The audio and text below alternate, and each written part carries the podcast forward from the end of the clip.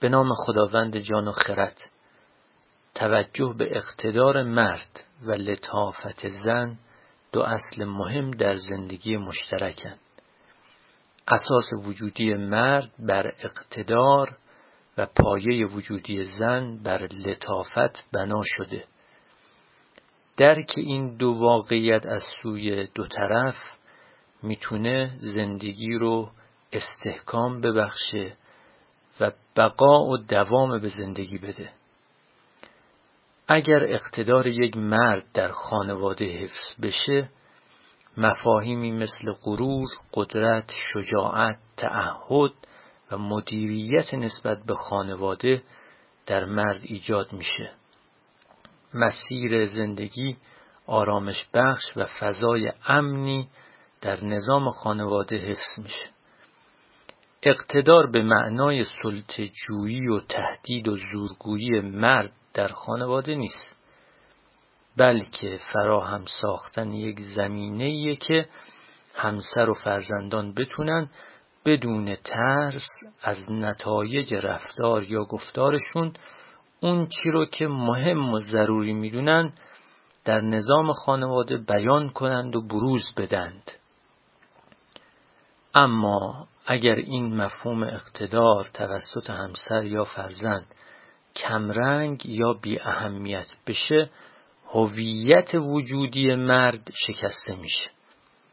سلب حمایت مرد از خانواده در ابعاد مختلف نمایان میشه.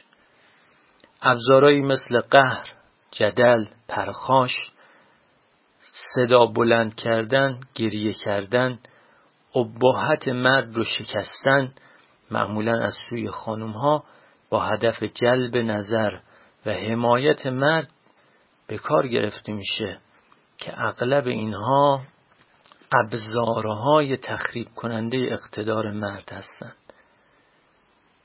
ذهن مرد رو به سمت تصمیمات جدی و البته خطرناکی همچون جدایی سوق میدن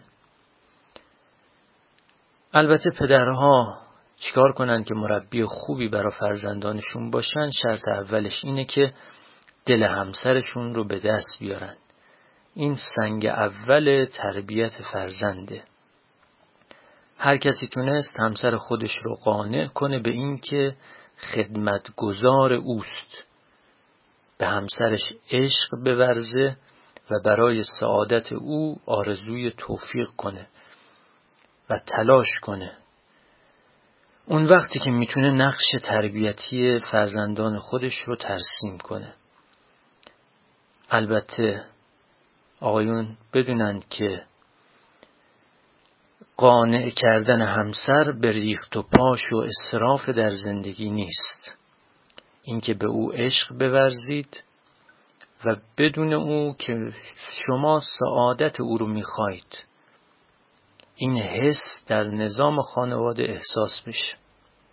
هر جا پدری در تربیت فرزند موفق نشد مشکل در عدم همکاری مادر بود.